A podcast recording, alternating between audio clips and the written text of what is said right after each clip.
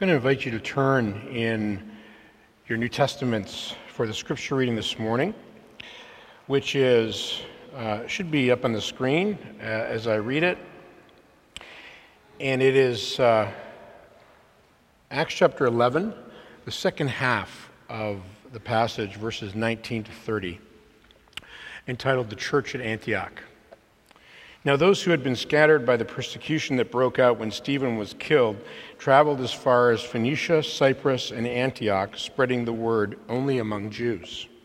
Some of them, however, men of Cyprus and Cyrene, went to Antioch and they began to speak to Greeks also, telling them the good news about the Lord Jesus. The Lord's hand was with them, and a great number of people believed and turned to the Lord.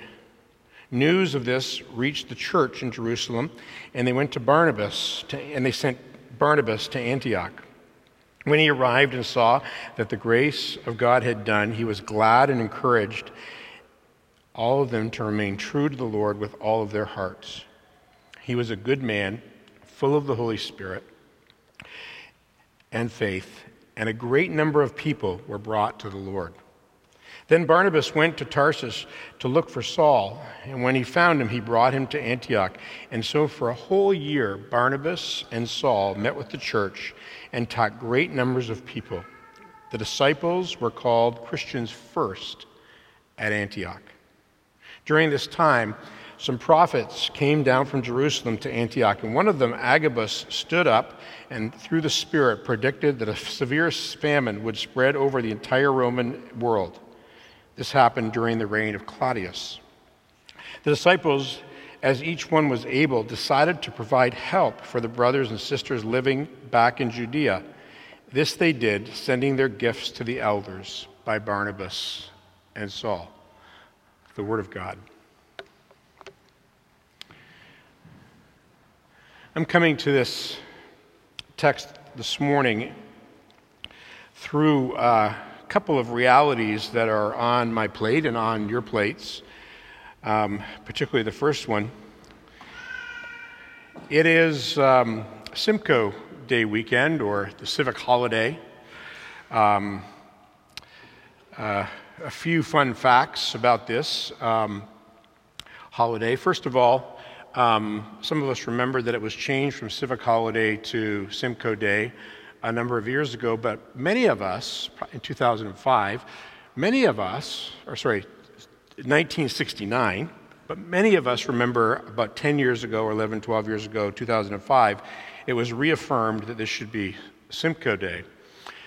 However, for Torontonians, it's kind of shocking to realize that actually the rest of the province doesn't technically call the day Simcoe Day, that actually Simcoe Day is actually a Toronto centric thing and that other cities like Oshawa and Peterborough and other places around the province actually call the day whatever they want to call it after their city founder or somebody else, an important leader um, in, their, in their world. Who knew? Living in Toronto at the center of the universe like we are, um, we just assume these things. Civic holiday. Civic holiday was changed in 1969 to honor uh, Governor John Graves Simcoe, and particularly his association with the act, uh, the first act to limit slavery in Upper Canada or the province of Ontario, 1795, I believe, during uh, Governor Simcoe's reign. And so, this idea of a civic holiday, an idea uh, where we're thinking about the privileges and the responsibilities of what it means to be a citizen in society, we think about Governor Simcoe and his sense of social justice. A few years later, Ontario would pass in 1833 a final abolition of slavery, which, if you do your math and you know your history a little bit, is some 25 years before our friends in the United States had the most gruesome war in their history in order to fight over the place of slavery in their society. In the book of Acts, we're seeing the formation of what some people have called God's new society through Jesus Christ and by the power of the Holy Spirit. And so we're asking ourselves, what does a good society look like in the book of Acts, this new society, even on a weekend when we are thinking about what a just society and a good society looks like in our culture and how we as God's people can participate in that. What does it mean to be God's new society? The other issue that doesn't have as much to do with you as it does with me is that surprisingly, this past week, near the end of the week, I got received an email from my cousins in Ottawa, Dan and Kim. They are the children of my mom, one of my mom's younger brothers, my uncle Bud. And uh, to my surprise, in the, uh, in the email, they let me know that my uncle had passed away.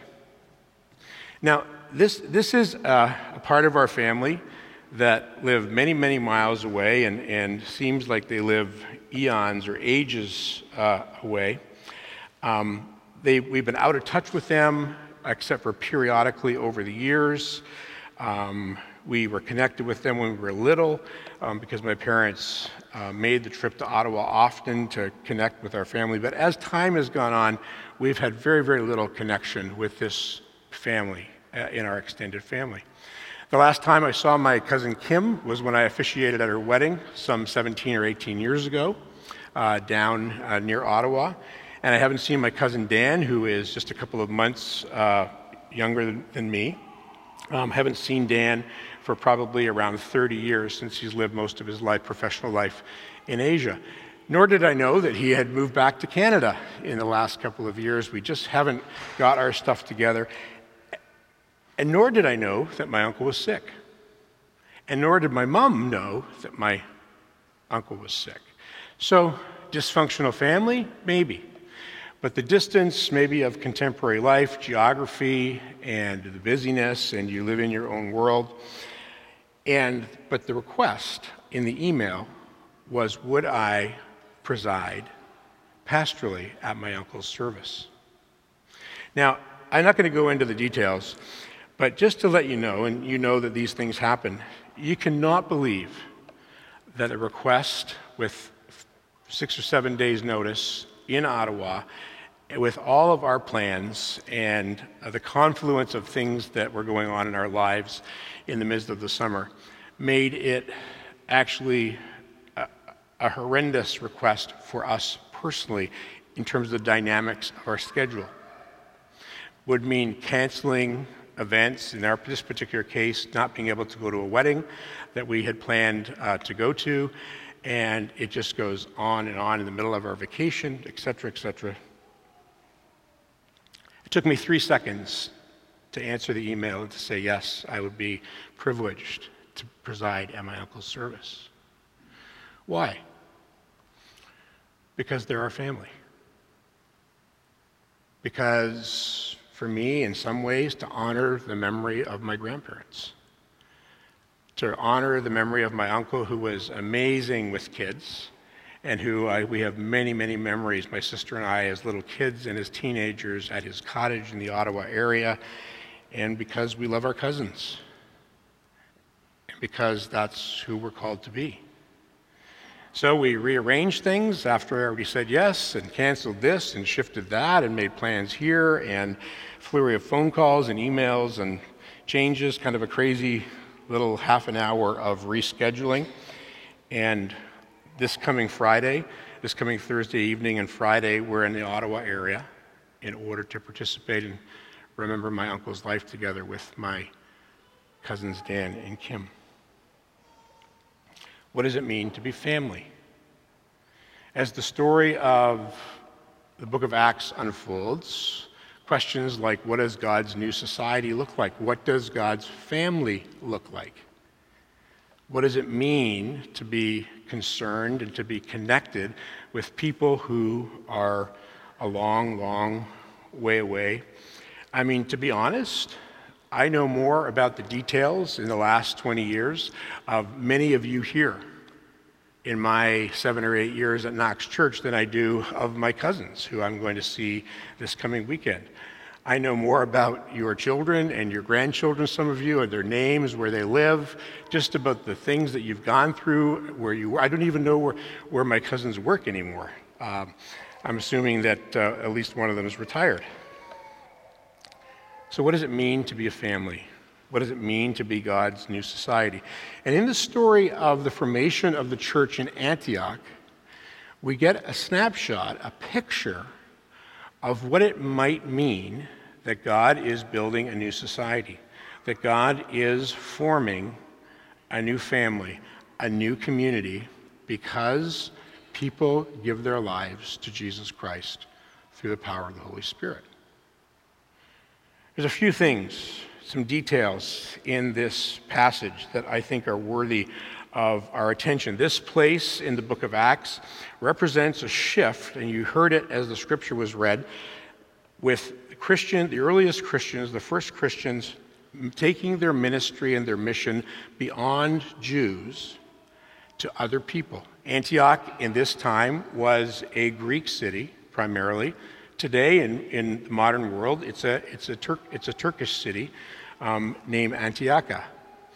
And so a lot's changed, but there's a shift in the middle of the book of Acts, a shift towards ministry to Jews and mission to non Jews. And in this story, many, many Greek people, people who don't have that Jewish heritage, who don't have that, that Old Testament story in their personal story, come to Jesus Christ. Not just a few, a whole bunch of them, it says. A kind of a, a mini mass conversion, looks like uh, to me when you look at the text. Second thing about this passage is that, that conversion continues to mark the church, but not necessarily in the way of the Apostle Paul. What we have here is a picture of discipleship and conversion that comes through the nurture and the deepening of faith through Jesus Christ by the teaching of God's Word. And what we hear here is that Barnabas is sent to do some work with these new Christians to figure out whether they're okay and to encourage them to carry on the faith. And then he goes and gets Paul, and it says, Luke emphasizes in writing this, for a whole year they spent deepening the faith of the Christians in Antioch. For a whole year, they had this intensive discipleship ministry. Another aspect is that people were called Christians for the first time in Antioch. People were called little Christs in terms of how we understand our Christian history. That term Christian that we take for granted and that everybody takes for granted culturally was first used in Antioch surrounding this particular story. Other features of the story that are very, very important. There's a wonderful saying that, that, that, in terms of the conversion and the coming to faith of the church in Antioch and the ministry of Barnabas, there's that little phrase that the hand of God was on them. It doesn't explain the details, but it says that the hand of God was on them. And we're assuming by the results that that meant blessing, that that meant newness of life, that that meant a fresh start, that that meant that God was pouring out God's goodness and God's mercy and opening the eyes of people to recognize the saving power of Jesus in their lives. It goes on to talk about Barnabas, a man who was a good man and who was filled with the Holy Spirit. And in the story of Acts, we're coming to see that Luke can't talk very much or very long about any particular thing when it comes to God's new family and God's new society, the church, without referencing, mentioning, and giving credit to the ministry of the Holy Spirit.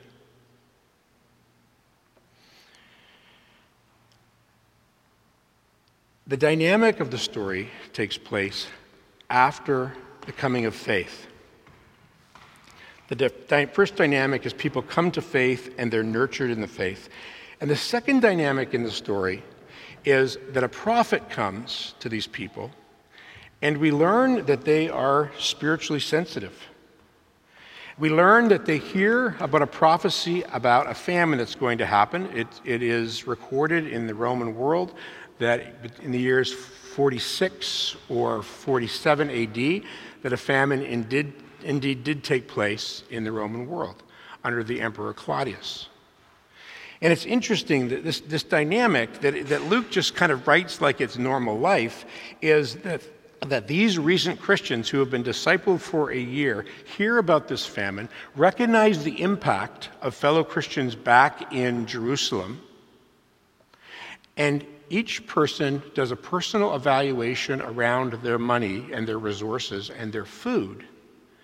And they all make a choice to send resources back to Jeru- the Jerusalem church through the ministry of Barnabas and Paul, who have been their disciplers, their pastors in this previous year.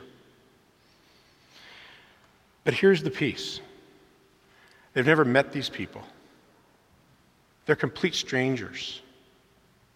We think that, that ethnic um, divides are significant in our culture, and they still are shockingly and surprisingly significant in our culture, even in North America. But in this time, for this kind of cross pollination, this kind of unity, this kind of friendship and relationship, this kind of generosity and communication between people from radically different ethnic groups is, is a wonderful and beautiful picture of what God seems to be doing in the world. Never met, don't know personally, have very little detail, completely different ethnic group, many, many miles away, and yet still they decide to become generous and, and to participate in helping their friends, their brothers and sisters in Christ. Why? Because the Holy Spirit is making them a new family a new society. And their values, particularly their values around their wealth, are being challenged. Conversion, we see through the book of Acts, doesn't happen the same way with each person. And the other thing that we see about it is that conversion is never simply a change of worldviews, it's never simply a change of idea structure. It is almost always comes with deep, profound social implications. It's not about me and Jesus and the success of my life. It's about us with Jesus and the blessing and helping of other people. It's really about the transformation of the world through a new family and a new society. These two realities seem to go hand in hand. You know, it's interesting. We're, we're coming to the communion in a few moments. We're going to share in the body of Jesus and the blood of Jesus. We're going to remember Jesus because we believe that this is a gift, a sacrament left to us, that when we participate in this meal, by remembering Jesus, our faith and our love and our hope are widened and deepened. In the various early century of the church, it looks like in the book of Acts, in Acts 2, after Pentecost, when the church gathers, there are a few characteristics of the early church that are mentioned. People paying attention to the teaching of the apostles, the scriptures, fellowship, the formation of a new community, radical sharing, communion, and prayer. And in those early years, there was a very close connection between sharing in this meal and actually sharing food and bread with other people. And something formed called the agape meal. This is the, the love feast, if you want. But by the second century, what it looks like in the Christian record of the church is that these two things got divided, that the communion became sort of a more central feature of Christian worship, but the agape feast didn't go away. The agape feast developed into a meal in order to care for the poor in the community. And so, the close approximation of celebrating Jesus as the bread of life and recognizing that Christians are called to share bread with those who are hungry is, are two realities that are intertwined together and profoundly in what it means to be God's people and the growth of the church. The Emperor Julian, who was the last non Christian emperor in the Roman Empire, we're talking middle fourth century here. Julian the Apostate was his nickname, and Julian was a fervent opposer of the Christian movement. He, like a lot of Roman emperors before him, was worried that if Rome pulled too far away from their ancient Roman pagan tr- uh, religion, that the gods would not honor them and that that would issue in the dissolution of Roman society. And so Julian was the last kick at the can on this. And he opposed Christians and the development of the Christian movement in all kinds of different ways, even up into the middle of the fourth century. But famously, he is quoted as saying this about Christians and about Jews and about food. He says, It is disgraceful that when no Jew ever has to beg, and when the impious Galileans, meaning Christians, support not only their own poor, but our poor as well, all people see what our people lack. It's a letter written to pagan priests and the leadership saying, You people are practicing this religion and you are not caring about society. But we've got these two groups in our society Jews, who, in their tradition, interestingly, Julian was an expert not only on the Roman culture, but on the Jewish world. He knew that in Jewish tradition, the poor were not supposed to go hungry. And then he also says, these, this new upstart group, these Christians, they're not only feeding their own people, they're feeding our people too. And they're winning the PR war when it comes to religious allegiance in the Roman Empire. You ask yourself, why did the, the way of Jesus grow so rapidly against all odds in the Roman Empire, even prior to Constantine making it the official religion? Because Christians cared for justice issues, they cared for people, they healed people, they prayed for people. They cared for people in times of the plagues. This, it's well documented that in the times of Rome, during the plagues, the upper classes and the Roman society left. Christians stayed and cared for sick people in the middle of the plagues. And what Julian is saying is it is downright embarrassing that our own Roman religion, religious practices, do not account for caring for hungry people. And we're leaving that work to Jews and to Christians and they are gaining in popularity. And so, this idea of connecting the sanctuary to the real needs of people on the street is something at the central fabric of the Christian faith. And these people, discipled by Paul and Barnabas in Antioch, these Greeks, are taught so well to recognize that the bread of life and the bread that people eat themselves come together to make people distinctly Christian. And so, is it any pro- surprise that the term Christian was first used in Antioch?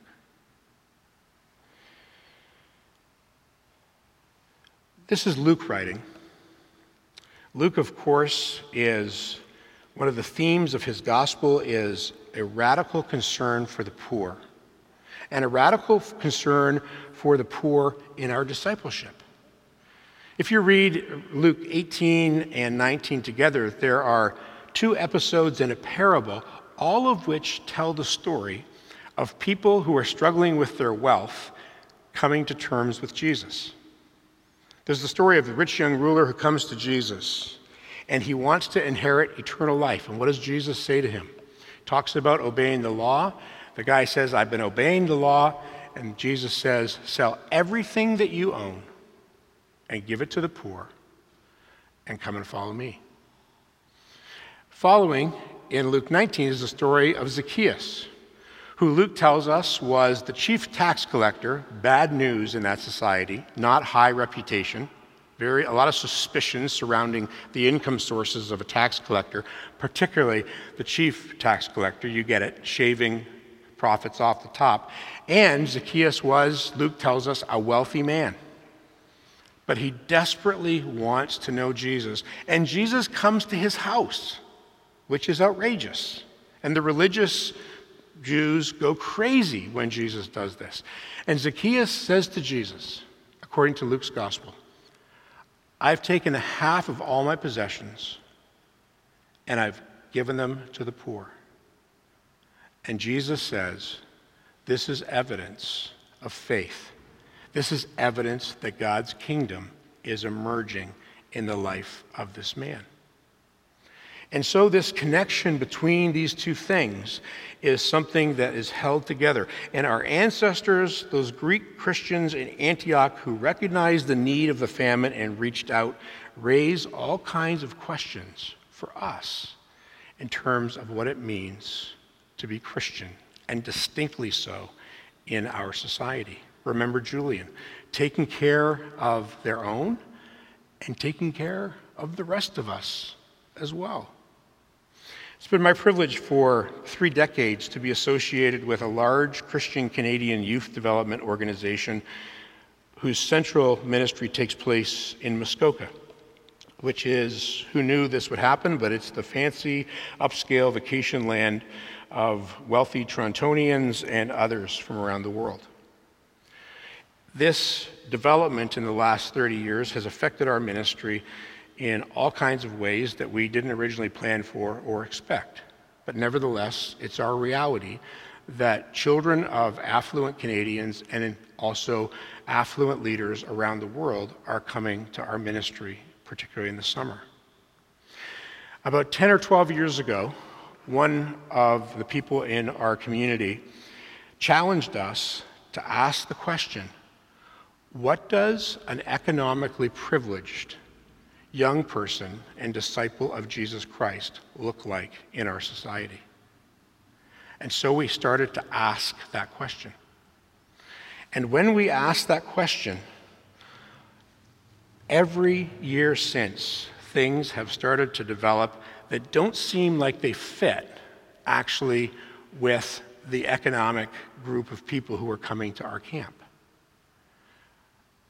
We were offered an opportunity to disciple our oldest university students in, in working with orphanages in Romania. And that took off. For several years, we invited the parents of our guests or campers not only to pay a large fee for their children to camp, say for a week or two weeks at our camp, but we also challenged them not only bring your sleeping bag for your own kid, but bring a sleeping bag and toiletries and personal care products for a child, an orphan in Romania. The first summer we did it, the response was so large we had to hire a person in the midst of the program with the first week of the summer to come and to administer this thing because we received literally hundreds and hundreds and hundreds each summer for several years people not only paying to bring their kid to camp at this fancy camp in Muskoka, but also being open to bringing supplies for people that they had never met. Our sibling of cancer patients program, our autism re- outreach, our ministry with youth development and water in Africa Our cooperation with youth ministry of kids, primarily high school students in the inner city of Toronto, at risk teens, in order to help them to have an experience out of the city at camp. Why? Because an economically privileged disciple of Jesus Christ isn't a reality without feeding the world, without caring for the church around the world without being present through your own resources in order to care for people that you've never met, that grew up in a completely different culture, and have a whole set of different realities and situations. What does this have to do for us? The book of Acts is an amazing, amazing resource to help us to reflect today on how the Holy Spirit wants to grow our church, wants to disciple us, how the Spirit wants to take us deep in our heritage of who those first Christians were. Abolition of slavery, orphans in Romania, youth development in Africa, the scourge of autism in our society. It goes on and on and on. And what the Holy Spirit seems to be saying to us in our organization up north, and also with the community of Muskoka Woods, is that to follow Jesus Christ means to go deeper in the bread of life, to go deeper in the world, in the Word, to go deeper in worship, and to go deeper in your openness and your participation in how God cares for the church and how God cares for the world. So I invite you to come to this table. Jesus invites you to come to this table so that you might become fed, to grow deeper in faith and love and hope in Jesus Christ. And may the Holy Spirit take care of the results as we celebrate this time together. Let's pray together. We thank you, Lord God, for your word. We thank you for the heritage and the history that we have from these ancient Christians. We pray that you help us not to forget them easily, but we pray that their story and their faith and their commitment and their ministry would continue to flow over us each and every day in the days ahead. We thank you that you speak to us through their lives, through the record of their faith. And we pray that you would build us up in these words and this gospel and this ministry today. In Jesus' name, amen.